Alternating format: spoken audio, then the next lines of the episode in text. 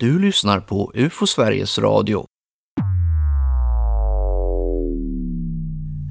Snart kommer den. Rapporten som beställts av den amerikanska kongressen.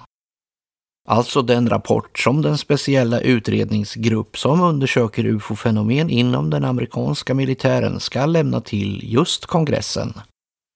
Vi gör väl som i sportvärlden, nu när hockey, fotboll och allsköns sporthändelser tar över. Vi gör ett rejält införprogram med försnack och analys. UFO Sveriges Radio ger dig mer information och inblick så att just du är lite mer förberedd när rapporten kommer, som dessutom är det största som hänt i UFO-branschen på länge. Ni ska vara varmt välkomna till UFO Sveriges Radio.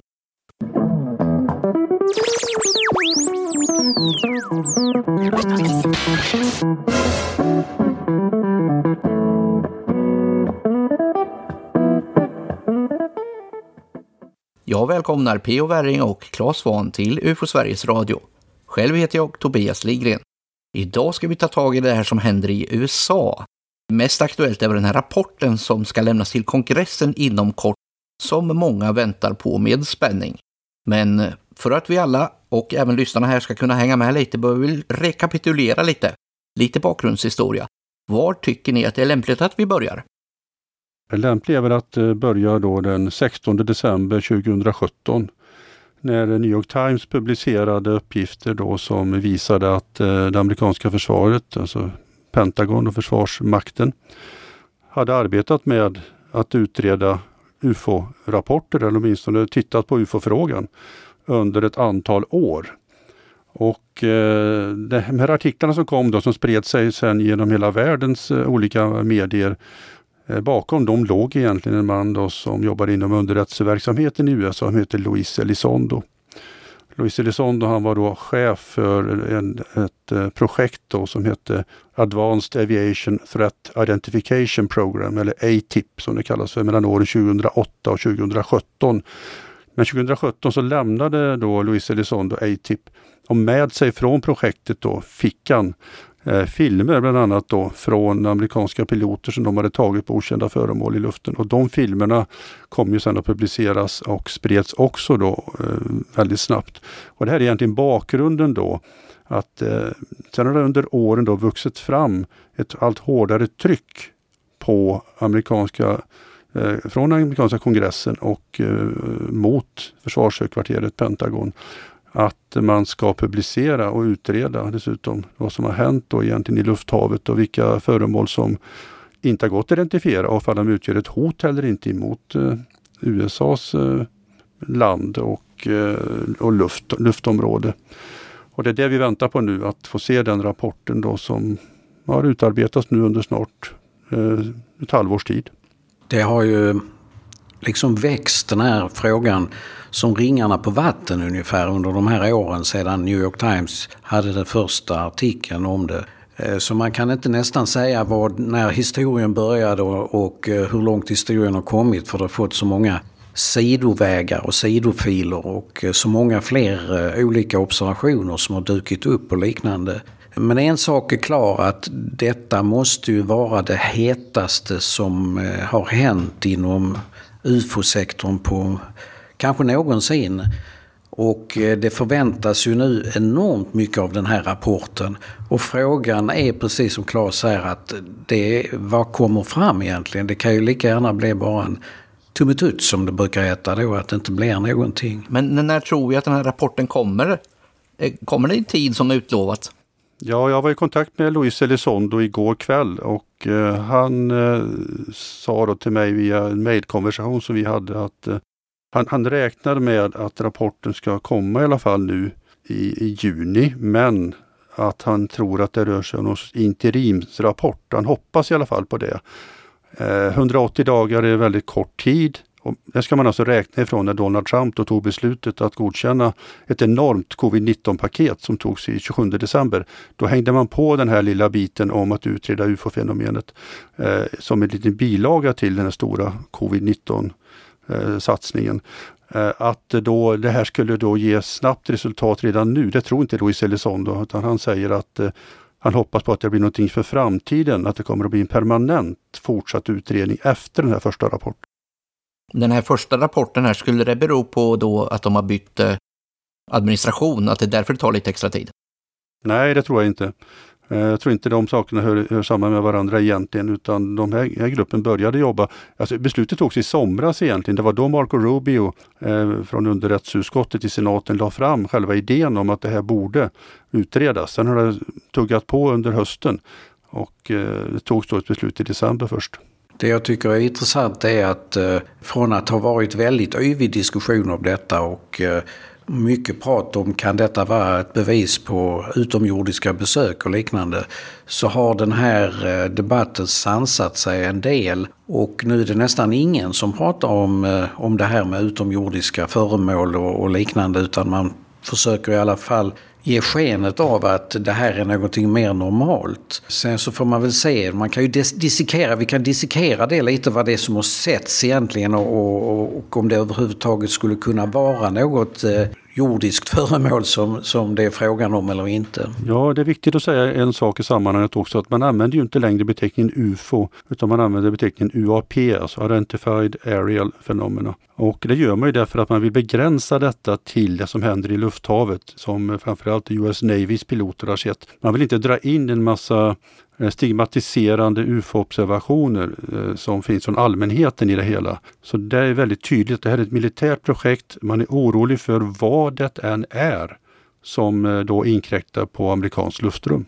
Det är ju en som har påstått att rapporten kommer att innehålla observationer, oförklarliga observationer från hela världen. Det vet vi ju inte någonting om, det får vi ju se när rapporten kommer. Men det skulle möjligtvis kunna tyda på att amerikanerna vill göra detta till en global fråga och icke bara en amerikansk fråga. Men som sagt, det är en spekulation än så länge som egentligen låter ganska rimlig för jag tror inte att amerikanerna vill vara de enda som står i centrum för den här diskussionen utan de skulle nog gärna vilja ha andra länder med sig också i eh, den här eh, genomsökningen och utredningarna. Då skulle det i så fall vara andra länders försvarsmakter. Annars blir det väl lite kontraproduktivt när det bara är amerikanska försvarsmakter och inte allmänheten. Exakt, och det tycker jag också är en väldigt bra fråga du ställer där eh, Tobias. Där har ju eh, Claes Svahn hört av sig till den svenska försvarsmakten och ställt frågor just om detta. Och eh, du har ju fått svar Claes. Ja, jag fick ett väldigt eh, kort svar på ett väldigt långt e-postmeddelande jag sände in till försvaret då för en vecka sedan ungefär. Och det är frågor som både du och jag har diskuterat med varandra tidigare Pio och det här är tankar som vi har haft både du och jag att vi borde ställa det här ställa svenska försvaret inför de här frågeställningarna. Har man liknande fenomen i luften här? Har svenska piloter eh, mött sådana här föremål? Vad tänker ÖB kring detta och så vidare? Men jag fick inte svar på de frågorna utan det enda jag fick svar på var egentligen att eh, flygstaben säger att man inte har någon uppföljning av sådana här saker eh, längre eh, överhuvudtaget. Och jag ställde samma fråga egentligen för ett år sedan till det svenska försvaret jag ville veta hur många okända fenomen observeras i luften över Sverige varje år. Eh, jag blev nekad att få veta detta. Eh, jag överklagade till eh, kammarrätten och blev nekad även där. Eh, så de eh, har frångått en gammal princip här, svenska försvarsmakten, att under 90-talet publicerar man ju varje år listor över kränkningar. Det gör man inte längre och man vill helst inte prata om det heller uppenbarligen. Jag tycker det är konstigt eh, det svaret som du fick på din skrivelse. Jag vill säga så här att antingen så vet de inte vad det här handlar om. Eller så eh, vill de absolut inte säga någonting om det. Och eh, båda skälen eller båda orsakerna till att de svarar så här är ju egentligen lika illa. Eh, när amerikanska försvaret pratar så öppet om detta som man gör just nu och håller på att utreda det på ett sätt som vi aldrig tidigare har känt att man har gjort i alla fall. Och då visar sig det svenska försvaret helt i det närmsta ointresserade av detta. Det är också underligt för att man kan ju säga så här att om de här föremålen utgör ett hot mot eh, USAs säkerhet, vilket man spekulerar kring, då eh, utgör det ju också ett hot mot NATO. Visserligen är Sverige inte med i NATO, men man är så nära NATO som man överhuvudtaget kan vara utan att vara medlem. Och då borde man ju från svenskt försvar också intressera sig för den här frågan. men det är självklart att de gör det också. Det förstår ju alla som lyssnar och även vi som sitter och pratar att om det dyker upp ett okänt föremål över Sverige så är det givet att man utreder detta, försöker identifiera detta och om man inte hittar förklaringen på det så är det ett problem. Så det är klart att de inte säger hela sanningen då uppenbarligen i det här svaret till mig. Det, det är väldigt tydligt. Ja, man skulle kunna tycka att de håller sig på samma nivå som amerikanerna i alla fall. Men det gör man alltså inte. Man vill inte gå så långt som Pentagon går i de här diskussionerna. Att vara så öppna menar du? Ja, precis. Men det skulle ju också vara osannolikt att det här skulle röra sig om ett amerikanskt fenomen som höll sig inom deras gränser. Ja, det är helt osannolikt och det vet vi att det inte är så heller. Ja. Utan det här är ju ett globalt fenomen. Även om vissa länder inte rapporterar särskilt mycket av olika skäl så, så händer det ju ändå över, över världen på ett ganska ja, omfattande sätt. Det är möjligt att eh, amerikanerna vill ha någon form av, inom situationstecken sagt, tillstånd att prata mer om detta därför att det finns ju rykten som säger att det finns en, en överenskommelse mellan USA och bland annat Sverige, liksom många andra länder, eh, om att samarbeta kring det här, eh, de här frågorna. Och det, det avtalet skulle man ha slutit i hösten 2017, några månader innan New York Times-artikeln kom. Och det skulle vara skälet till att man la locket på även för UFO Sverige att få ut eh, olika uppgifter. Man slutade med det då när man hade den här överenskommelsen med USA. Men det vet vi ju ingenting om men, men det låter som en plausibel eh, förklaring till eh, svenska försvarets märkliga agerande.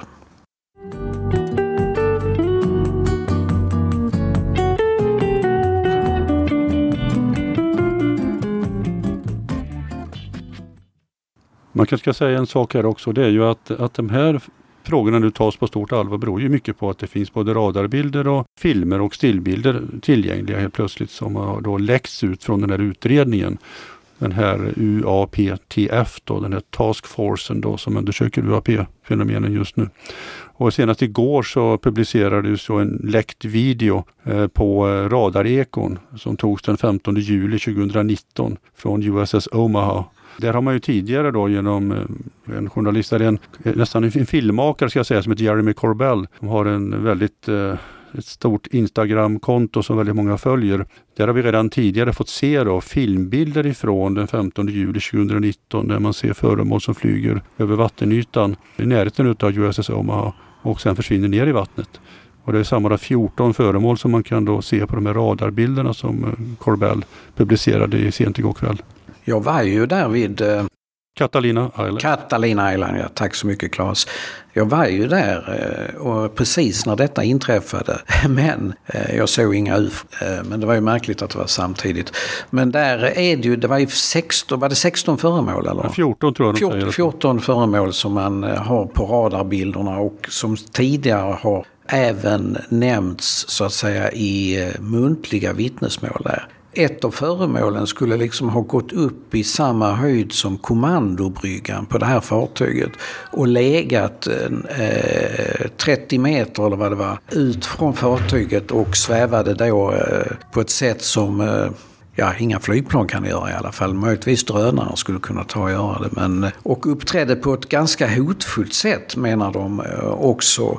Och menade att eh, de var mycket medvetna om att fartyget, det amerikanska krigsfartyget var där. Det du säger här P.O. Det, det tyder också mycket på att det rör sig om någon typ av något som liknar drönare i alla fall. De var 1,8 meter i storlek så talas det om till exempel att man har mätt upp dem till. Ja, ja. Och eh, man ska också ta det i en annan kontext tycker jag. Det som hände i Colorado då förra årsskiftet eh, 2019-2020 när man då såg stora mängder utav fortfarande oidentifierade kluster utav eh, drönare som man kallar det för och som betedde sig som drönare verkligen också. Och även när man tog bilder på dem så liknade de drönare som också då rörde sig utan att någon har kunnat eh, slå fast vem som egentligen flög dem. Och det sattes in stora resurser från federala myndigheter den gången för att hitta förklaringen. Och som vanligt var ju då 95 procent misstolkningar och folk såg fel på saker. Men det fanns då rätt så många rapporter trots allt som visade att det var någon typ av okända fenomen även där. Och vi pratar alltså om små föremål i alla de här sammanhangen, inte några stora bemannade farkoster. Därför kan man ju då förstå att de rör sig på ett sätt som kanske ser lite tveksamt ut ibland och som inte en pilot skulle klara av. Det är ju som eh, Fravor, Commander Fravor sa som var pilot på USS Nimitz. att, de rör, att det först när de fick se det första tic-tac-föremålet som, de, som han döpte det till så rörde de sig oregelbundet fram och tillbaka. Ungefär som en pingpongboll studsar mellan olika föremål. Och det tyder ju på en helt annat sätt att förflytta sig på än vad vi har känt eller har haft förmåga att kunna göra tidigare. Och det finns ju ett antal då väldigt typiska uppträdande från de här föremålen som eh, är väldigt svåra att eh, förklara då med teknik, eh, vetenskap som vi känner till idag och ett av dessa är ju också att de här föremålen kan hålla sig i luften väldigt länge. Och eh, när ett stridsflygplan, till exempel F-18 Hornet, är uppe så kan de vara en timme utan att fylla på bränsle från ett tankflygplan eller landa igen och tanka på marken eller på hangarfartyget. Men de här vad det då är, UAP får vi väl kalla dem för, de eh, kan alltså hålla sig uppe i luften det påstås att de har varit uppe i 12 timmar i sträck. Och det var då eh, piloter från amerikanska flottan som såg detta utanför Virginias kust där man har sagt att under två års tid så såg vi de här typen av föremål varje dag. Och de kunde vara uppe så länge i luften medan vi fick gå ner och eh, tanka våra flygplan många gånger eh, under den tiden. Det finns ju inga drönare idag som eh, väl är i närheten av att kunna flyga runt i, i 12 timmar och dessutom finns det ju egentligen inga drönare mer än möjligtvis några få kända militära drönare som kan röra sig på den höjden. Alltså 5-6 tusen meter upp över havet. Eh, där luften är, är betydligt tunnare än nere vid marken där hobbydrönarna går. En hobbydrönare skulle ju aldrig kunna gå så högt upp. Jag vet eh, Tobias, du är ju lite av en expert på detta. Jag vet inte hur högt en, en hobbydrönare kan gå. Ja, det beror ju på hur mycket pengar man vill lägga på det naturligtvis. Har du hur mycket pengar som helst så kan du köpa vad som helst och då kan du flyga väldigt högt naturligtvis. Men det jag tänker på är ju att eh, det tyder på att det är något helt väsensskilt från det vi tänker oss som vanliga drönare. Men har det skett någon förändring i själva ufo-fenomenen som har fått det här intresset att öka? Eller är det vår tekniks framsteg som börjar ge resultat nu? Det är därför vi ser dem. Alltså jag tänker så här också kring de här eh, pilotrapporterna då från eh, framförallt Atlantkusten. Där man då såg dem under som varje dag då, som, som sagt under flera års tid att det måste finnas väldigt bra bildmaterial och filmmaterial på det om man nu såg dem så länge. Det måste finnas hur bra material som helst, både radar och så vidare. Och det hoppas vi kommer att ingå i den här rapporten då som, som släpps då. Sen är frågan då, ja, eh, är det vår teknik då eh, som har blivit bättre? eller inte. Det är väldigt svårt att säga. Tänker du där Tobias, tänker du liksom att det är lättare för oss att upptäcka dem med vår teknik nu eller att de är nyfikna på vår teknik eller vilken väg? Nej, nej, jag tänker på att vi har kommit så långt så att vi kan detektera dem och då förstår vi var vi ska titta. Nu är det inte någon high-tech direkt som de här piloterna som har flugit utanför Atlant Atlantkusten har upptäckt dem med. De har ofta sett dem för blotta ögat. De har varit väldigt små och varit svåra att se på, på radar och sånt. Jag tror ändå inte att det är någon avancerad ny teknik från vår sida. Det, det är mest att vi har kommit närmare deras natur. Det kan vara en slump också att nu plötsligt har det här inträffat under en lång period. Och, och det inträffar också inte slumpartat. Det är inom områden där amerikanska militären tränar. Som är avhysta från annat flyg och sånt som är restriktområden eh, i lufthavet. Va? Amerikanerna är ju väldigt oroliga just för eh, de här eh, observationerna utanför eh, östkusten, utanför Virginias kust. Eftersom eh, man bara med ett vanligt eh, stridsflygplan på väldigt kort tid kan ta sig in eh, över Washington. Det kan ju dessa föremål också göra då. Det ställer ju saken i en annan dager. Eh, att amerikanska huvudstaden med kongress och, och senat och Vita huset och all administration som finns där kan ligga så nära okända föremål eh, som flyger eh, och som inte man vet vilka avsikter de har. Sedan så kan jag säga så här att USS Princeton som var med och upptäckte det här i samband med Nimitz-händelsen. De började se de här föremålen i samband med en uppgradering av eh, deras radar. Eh, och det har sagts då att innan hade man inte sett någonting men eh, radaranläggningen, den nya radaranläggningen Eh, gjorde då att man, man eh, kunde se dem och då har ju spekulerat sig, vad det då, jaha, är det något tekniskt fel, är det någon bugg i systemet och sånt här. Men det påstås då att de, de stängde ju ner systemet, rebootade och eh, det skall har bekräftat att de verkligen skulle kunna se de här föremålen på, på radarn utan att det var någon form av tekniska fel. Och det är ju, dessutom är det ju så då att eh, det är ju väldigt många som har sett dem eh, alltså visuellt med, med egna ögon. Eh, och det är ju det starkaste indiciet på att de, de verkligen finns och inte är någon form av elektroniskt spöke eller liknande. Om vi tittar på de bilderna som har kommit då från, som har läckt då, det är ju en handfull bilder då från piloter. De är ju inte speciellt imponerande däremot. Det är ju jättefina bilder men i ett fall så är det uppenbart så att det ser ut som en vanlig eh, luft, eh, eller en tappad ballong helt enkelt. Och även faktiskt i ett annat fall. Jag har sett tre bilder än så länge. Och den tredje bilden jag har sett är en typisk sån där att man har plåtat ett ljusstarkt föremål under oskärpa så det har blivit eh, lite distorsion helt enkelt i hur linsen tecknar av föremålet. Så att det är väldigt lustigt att man har läcker alltså andra typer av filmer och sånt från västkusten då där man inte ser föremålen. Man ser egentligen deras signaturer bara. Men från östkusten läcker man då foton som är egentligen rätt och värdelösa. Eh, så det gör ju mig lite försiktig ändå i detta att säga hur föremål egentligen ser ut eller inte ser ut. Men det är väldigt konstigt tycker jag det här eh, att de skulle släppa sådana bilder och fortfarande säga att det, det är okänt föremål. Och, och sen så skulle man som vanlig lekman eh, och mer än så kunna säga att ja, men det liknar ju faktiskt en heliumballong. Eller att det liknar, det var på någonting på, i, i vår grupp, allmänheten diskuterar. Eh, där det är någon som säger att ja, men det är ju stenskott på, på, på en ruta och liknande. Eh, det är plausibla förklaringar givetvis men i och med att det kommer från Pentagon och det amerikanska försvaret Eh, så tycker man att det kan ju inte vara möjligt att de liksom skickar ut en bild på en heliumballong och, och säger att detta är ett okänt föremål. I så fall så måste de ju medvetet försöka lura oss att tro någonting speciellt.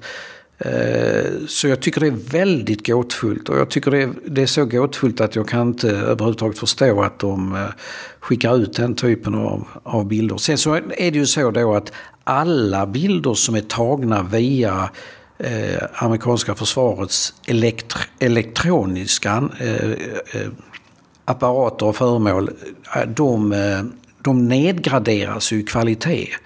Det måste göras det, för det är deras policy. För att inte avslöja hur bra de egentligen kan se saker. Så att de bilderna som vi ser, både de filmade bilderna och stillbilderna, är ju nedskalade och är värdelösa egentligen. Men det är så de gör för att inte fienden ska kunna veta exakt hur bra man, man ser de här föremålen. Jag är inte helt säker på exakt vad de har sagt om de här stillbilderna men jag vet inte, har de verkligen sagt att stillbilderna är oidentifierade? Jag vet ju att de har sagt om de här filmerna och sånt som finns från västkusten. Det har man ju sagt att det här är föremål som vi inte vet vad det är för någonting. Men jag har inte sett att man har sagt exakt det om stillbilderna som ju är tagna med mobilkameror i många fall, helt uppenbart, eh, utav piloterna själva. Jag vet inte om jag har sett eh, just Pentagons uttalande som säger detta men eh, det har liksom följt med bilderna i, ut på till exempel Youtube och på, eh, på Facebook att detta är inte identifierat vad det, vad det är för någonting. Ja, jag tror det är lite lätt att säga för dem som lägger ut sånt på Facebook och Youtube att det här är inte är identifierat. Bara för att det råkar komma ifrån piloter Eh, jag är inte imponerad av bilderna eh, och de är ganska bra ändå. Det är inte verkar de jättemycket nedgraderade. Jag tror det är vanliga mobilbilder faktiskt som piloterna har tagit och som har, har läckt sen. Den med heliumballongen eller vad det då är eh, och den här andra som skulle kunna vara ett stenskott, eh, vilket jag inte tror finns på, på en F18 Hornet. Men, men de, de är ju i kvalitet så att de kanske inte är nedgraderade. Men de som kommer via amerikansk militär utrustning. Alltså deras FLIR och radaranläggningar och liknande. De är nedgraderade allihopa. Ja, så är det definitivt. De vi får från västkusten, de har varit nedgraderade och eh, det har varit borttaget en massa information i dem också. Och det ska man också ha klart för sig att de bilder vi har sett ifrån till exempel USS eh, Omaha och så vidare. De visar ju inte hur föremålen ser ut. De visar ju deras signaturer, infraröda signaturer. De kan ju se ut på helt andra sätt. Det är lite lustigt också då att ufo-fenomenet helt plötsligt har blivit ett eh, drönarlikt fenomen. Var är alla de flygande tefaten, var är cigarrerna, var är tre, de trekantiga föremålen? Nu har vi bytt igen. Va? Vi byter utseende på dem var tionde, var tjugonde år ungefär och nu råkar det vara eh, små föremål som drönare som, som cirklar runt i atmosfären.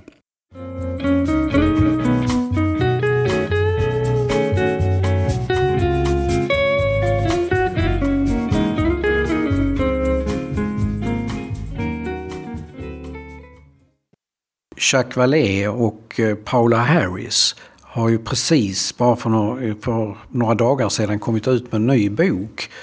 Eh, jag ska inte uttala mig om den för jag har faktiskt bara hunnit skumma lite i den. Men eh, Jacques Vallée drar ju då parallellen med Socorro. Och det föremålet, och det ser ju faktiskt ut som ett tic-tac-föremål. Det var tic-tac-föremål innan föremålet hade fått tic-tac-namnet så att säga. Eh, och menar att det har ett samband då och eh, jag ska läsa boken noga men eh, om jag förstår det hela rätt så, så menar de två att det är jordiska föremål men det är en grupp människor eller, som är i gränslandet mellan myndigheter och privata som förfogar över den här tekniken. Och det är det som är så konstigt då att eh, de här föremålen, tic-tac-föremålen, de har ju liksom rört sig så fort så att det finns ju inte ens det snabbaste stridsplanen kan röra sig så fort. Och det är uppmätt då på radar och allting. Det kan, och det är inga ljudbangar på det. Så man måste ha hittat på eller kommit på en teknik som gör att man inte får ljudbangar då på det. Och tillsammans så är det så många faktorer som egentligen är enorma vetenskapliga och tekniska genombrott som de här föremålen måste förfoga över. Och kan någon stat, Kina, Ryssland, USA eller någon annan stat verkligen ha så avancerad utrustning och hemlighålla den så pass länge som man faktiskt har, har gjort. Det tycker jag är väldigt underligt. Den här rapporten som nu ska komma då, den är ju inte till för allmänheten eller för oss ufo-intresserade. Hur mycket kommer vi kunna ta del av i den egentligen? Nej, den här är beställd av kongressen. Eh, så den är inte beställd av dig och mig. Men det, kongressen är ju amerikanska folkets eh, beställare å andra sidan. Så att eh, man har sagt att en del av den ska vara öppen, en del av den ska vara hemlig. Och det kan vi se även när det gäller svenska militära utredningar genom åren att eh, de delar som är hemliga, de handlar alltid om prestanda på till exempel radaranläggningar. Vi kommer inte få veta något sånt. Vi kommer inte få veta exakt vilka utredningar man har kunnat göra för att komma fram till sina resultat, för det kommer säkert att vara hemligt också. De öppna delarna kommer säkert att vara ännu fler filmer och bilder och observationer där folk berättar om olika saker. Eh, så att det blir ju en balansgång här verkligen. Alltså, vad kommer kongressen att vilja publicera? Det är ändå upp till kongressen att, att göra detta i slutändan. Och så får vi se då vad vi får veta. Någon hel bild kan vi inte förvänta oss i närtid. Nej, det tror jag inte. Jag tror inte det tyvärr. Eh, jag måste säga att eh, man ska nog justera ner förväntningarna en del. Och jag har själv gjort det lite. Jag hade trodde ni mer på den här utredningen och rapporten för eh, någon månad sedan än vad jag gör idag. Eh, jag tror att man kommer till se till att man styr det väldigt väl vad allmänheten får veta. Eh, man gör ingenting som kan vara till nackdel för USA och då så ser man ju också Eh, på sådana saker som att det är inte en självklarhet att allmänheten ska få veta. Det ligger inte i det amerikanska säkerhetssystemet att det ska finnas någon allmän kännedom bland, bland människor om, om eh, vad man sysslar med för att försvara landet. Så man har ett helt annat synsätt och tänkande. Däremot så har ju politikerna i kongressen, i senaten, tryckt på väldigt mycket. Den här rapporten hade aldrig kommit till om inte senaten hade initierat den och skrivit direktiven för den här eh, rapporten där det står att i huvudsak ska vara offentligt. Eh, och nu pågår det som jag tolkar det lite en maktkamp redan mellan Vita huset och senaten om vem egentligen som ska bestämma över den här rapporten. För att en taleskvinna från Vita huset sa häromdagen bara att det är ju den här eh, myndigheten som eh, ska ansvara för att ta fram rapporten som avgör vad som ska vara offentligt. Eh, det vill jag säga att det är det inte, för det är ju rapport, eh, det är ju senaten som har slagit fast att det i huvudsak ska vara offentligt. Men nu är redan den exekutiva makten där, alltså presidentmakten, inne och försöker ta initiativet att bestämma över detta. Och det är så det fungerar i USA, i politiken. Det är ständiga konflikter och ständiga maktkamper. Och det kommer vi till att se här också. Vi får se vem som är starkast. Det finns ju väldigt starka företrädare inom senaten som driver den här frågan för att få eh, någonting att berätta för eh, allmänheten.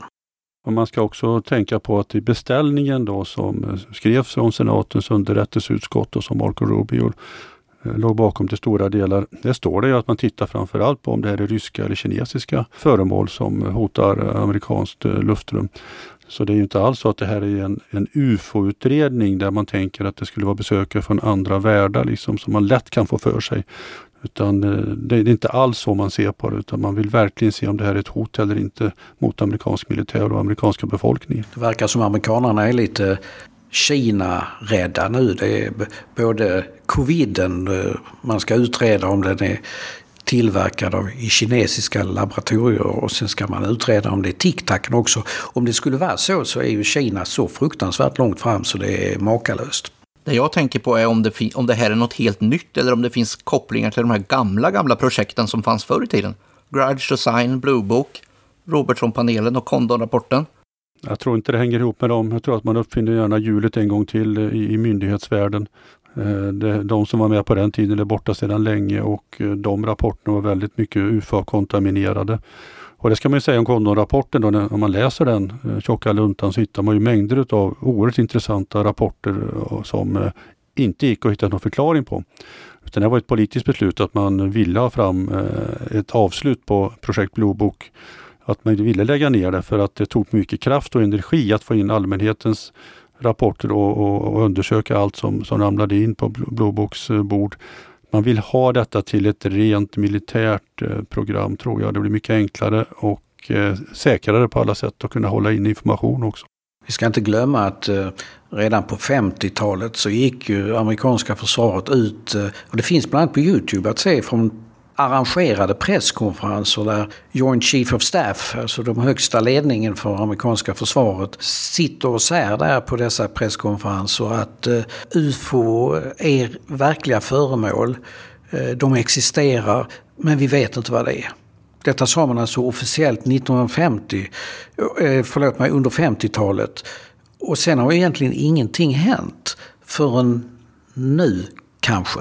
Och då kommer man att säga samma sak igen antagligen. Så det är inget nytt som har hänt på 70 år egentligen, vilket är lite tragiskt. Ja, precis, exakt alltså. Men vad kan det här nu, den här nya rapporten leda till i förlängningen? Kan det bli någon mer acceptans och kanske kan man drömma lite om akademisk forskning på det hela?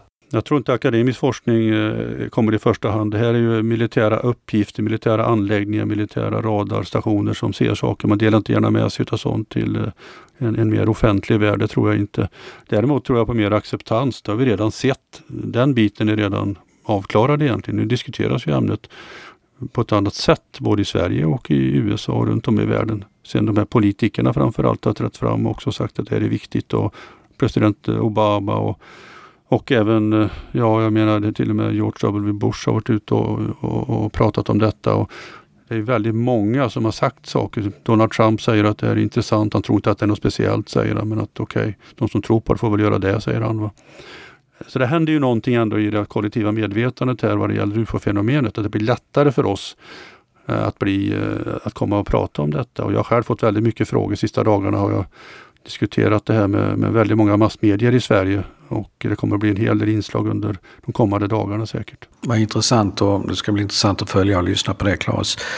Men det är ju, man kan ju konstatera också det att det är ju ingen av de här stora elefanterna i USA som bara viftar bort frågan om eh, UAP eller som vi har sagt tidigare UFO längre. Och det skämtas inte om det. Eh, utan man tar det på ett allvar som man egentligen aldrig har gjort tidigare. Och det kommer ju till att gagna saken eh, i det långa loppet. Och jag tycker också på något sätt, det kanske är lite långt att gå, men jag tycker på något sätt så är debatten idag en liten upprättelse för många, av många av de människor som påstår sig ha sett underliga föremål som inte går att förklara och som har blivit hånade och förlöjligade eh, om det. Att det finns faktiskt, verkar finnas föremål som inte vi verkligen vet vad det är för någonting. Och det blir en liten upprättelse för de stackarna som har blivit misstrodda i så många år.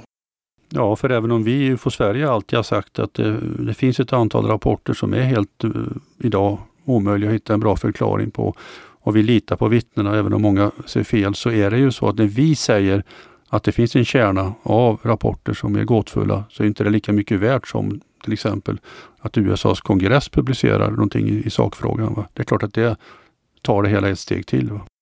Det är egentligen en jättestor eh, händelse det som sker nu att man har engagerat eh, en stor del av amerikanska politiska förvaltningen och Pentagon eh, och liknande kring den här frågan.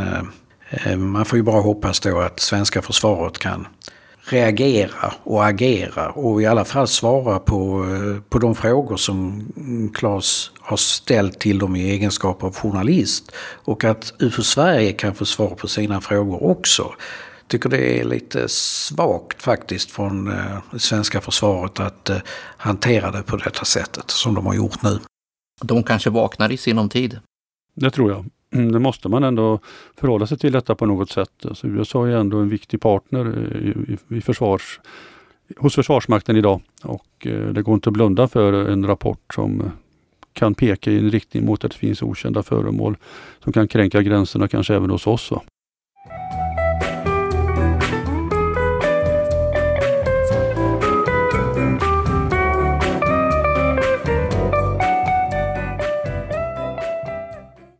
Vi vet naturligtvis inte vad den här rapporten kommer att innehålla, men om det är någon gång man ska gissa eller önska så är det väl nu innan den har kommit. Vad tror ni att vi kommer att få i den här rapporten?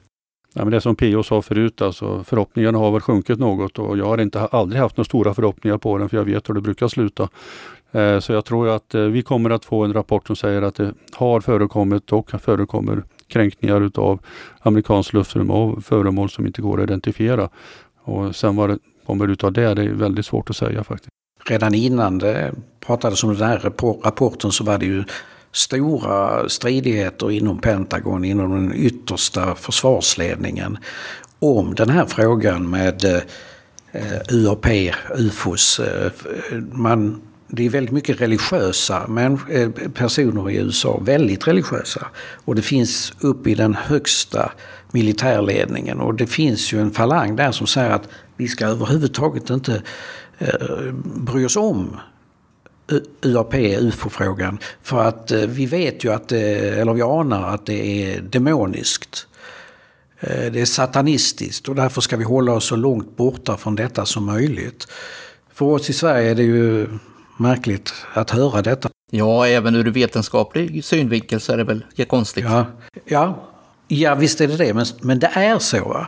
Och denna falang finns ju i Pentagon fortfarande. De sitter ju där fortfarande och tycker detta. Och det finns de som försöker bromsa det här så mycket som möjligt. Och det finns politiker som önskar att bromsa det också. Så att eh, det är som vanligt, det kommer till att schackras, kompromissas fram och tillbaka om vad som ska stå i den här rapporten. Och vi får väl se vem som har eh, varit starkast för att eh, få igenom sina tankar kring den här rapporten. Om det är alla de här senatorerna som har sagt att de vill att det ska vara offentligt, de vill ha klarhet i det och amerikanska folket har rätt att få veta. Eller om det är de andra som ju hittills har bestämt eh, att vi inte ska få veta någonting egentligen. Ni tror knappast att den kommer att skapa panik eller hysteri i världen alltså? Nej, det tror jag inte. Nej. Det är nog Nej. ingen panik. Nej. Nej. Men intressant, minst sagt. Ja. Vill ni säga några välvalda ord innan vi sätter punkt?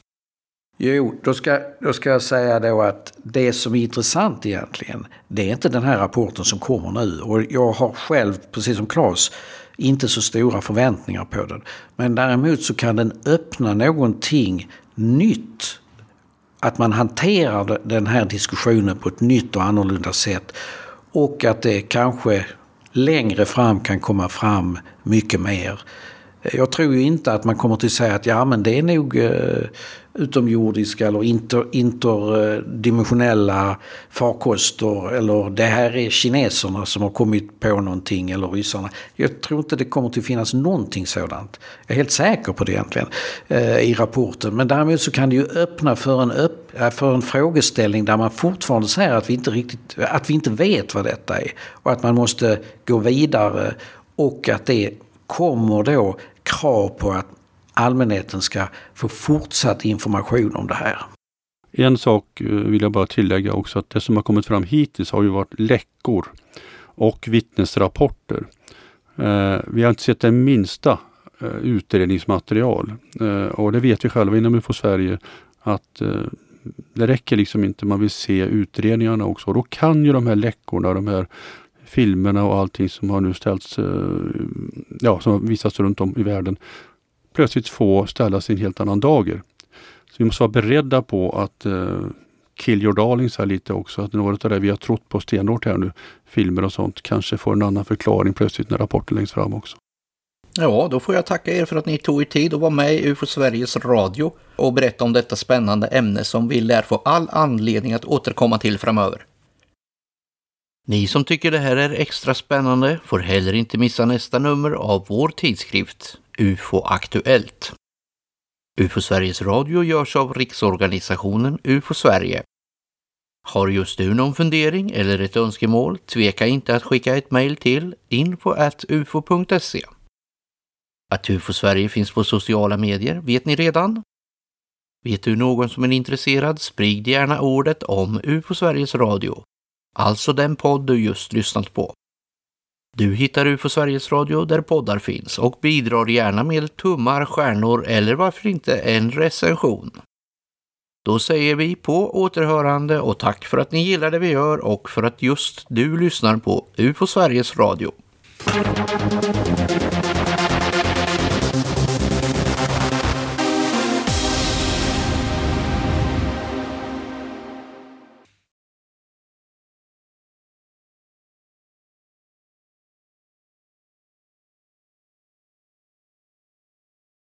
Jag har hört en någon katt också någonstans. Nej, jag måste erkänna att det är min och jag har försökt, lät jag lite konstig i vissa, så har jag försökt alltså att schasa ut katten under det att jag pratat men inte lyckats med det. Va? Så jag ber om ursäkt. Nej, det är bra. Katten ska vara med, bara han håller käften. Ja, exakt.